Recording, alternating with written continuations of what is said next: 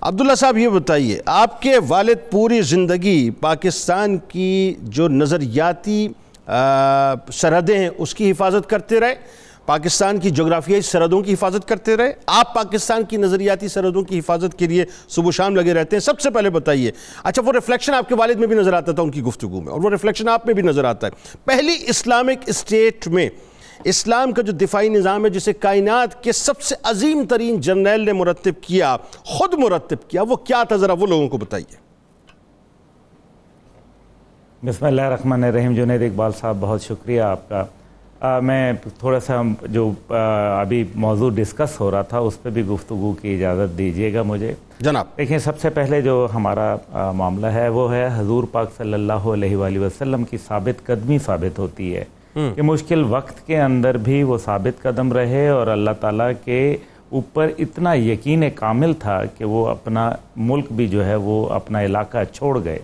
تو یہ مشکل وقت کے اندر ثابت قدمی کو قائم کرتا ہے۔ دوسرا اس میں ایک اہم واقعہ ہوا کہ اسلامک کیلنڈر جس کو ہم ہجری کیلنڈر کہتے ہیں اس کا آغاز ہوا۔ آغاز ہوا۔ جس سے مختلف واقعات تاریخی واقعات جو ہیں ان کا ہم تعین کر سکتے ہیں ان کی تاریخوں کو دیکھا جا سکتا ہے۔ تو یہ میرے خیال میں بہت اہم تھا۔ بالکل ٹھیک۔ اس کے بعد اس کے اندر آپ دیکھیں کہ ہجرت کے بعد جو ہے وہ ایک ایسی اسلامی ریاست قائم ہوئی جو آج تک موجود ہے اور دنیا کو ایک نیا نظریاتی نظام اور نہ صرف نظریاتی بلکہ ایک ایسا فلاحی نظام اور ساتھ ہی ساتھ ایک ایسا نظام عدلیہ دیا جو رہتی دنیا تک قائم رہے گا اور آج بھی پوری دنیا اس نظام کی جو ہے وہ متلاشی ہے۔ درست۔ یہ ایک بہت اس کے اندر اہم بات تھی۔ دوسرا مسلمانوں کا بھائی چارہ۔ دیکھیں دو مختلف لوگ تھے۔ ایک یسرب کے لوگ تھے مدینہ کے لوگ تھے۔ ان کے آپس میں جو بھائی چارگی قائم ہوئی اس کا مطلب ہے کہ پیس اینڈ پروسپیرٹی جو جی تھی مکہ اور مدینہ کے کے لیے دو مختلف قومیں جو تھیں وہ آپس میں بیٹھ گئے آپس میں پیار کے ساتھ اور ایک اتفاق قائم ہوا اور ایک واحد لیڈرشپ کے نیچے اسلامی ریاست کا قیام ہوا۔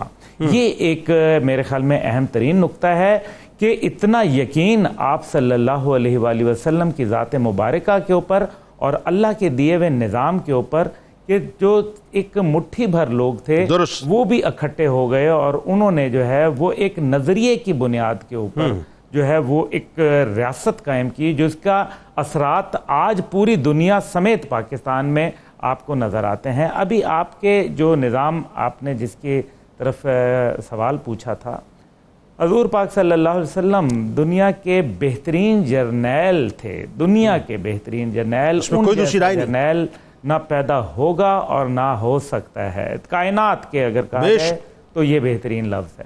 اب مسئلہ یہ ہے کہ ان کی حکمت عملی جو تھی وہ صرف فوجی بنانے کی نہیں تھی۔ ان کی حکمت عملی جو تھی وہ جہادی بنانے کی تھی۔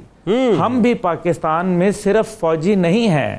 ہم پاکستانی فوج جو ہے جہادیوں کا ٹولہ ہے۔ اور یہ جہادی جو ہوتے ہیں یہ جو عمل ہم کرتے ہیں جو پینسٹھ کی جنگ میں آپ نے لوگوں کو سینے پہ بم باندھے دیکھا یا کارگل کے اندر کیپٹن شیر خان کو دیکھا یا عزیز بھٹی کے سینے پہ گولا کھاتے دیکھا یہ وہ تمام لوگ ہیں یا راشد مناس کو جہاز ڈبات اپنا جو ہے کریش کرتے دیکھا۔ یہ جو ہے یہ ایکٹ آف سولجر نہیں ہے۔ یہ ایکٹ آف جہاد ہے۔ تو نبی پاک صلی اللہ علیہ وسلم سے ہم ڈیرائیو کرتے ہیں کیونکہ ہم نے اپنی جان جو ہے ہمارا یہ کانسیپٹ ہی بڑا ہے عجیب کہ ہم جان جب دے دیتے ہیں تو اصل میں ہم امر ہو جاتے ہیں اور ہم شہید ہو جاتے ہیں کیا بات اور ہم ہمیشہ زندہ رہ جاتے ہیں۔ جبکہ جبکہ دوسرے لوگوں کے پاس شہید کے علاوہ لفظ نہیں ہے آج ہندوستان جو ہے وہ لفظ شہادت کی تلاش کرتا ہے۔ لیکن نبی پاک صلی اللہ علیہ وسلم کے بہترین جو ان کا انٹیلیجنس نیٹ ورک تھا وہ قائم ہوا۔ لیکن آپ دیکھیں کہ وہ غریب اور سادہ اور رنگین تھی۔ داستان حرم۔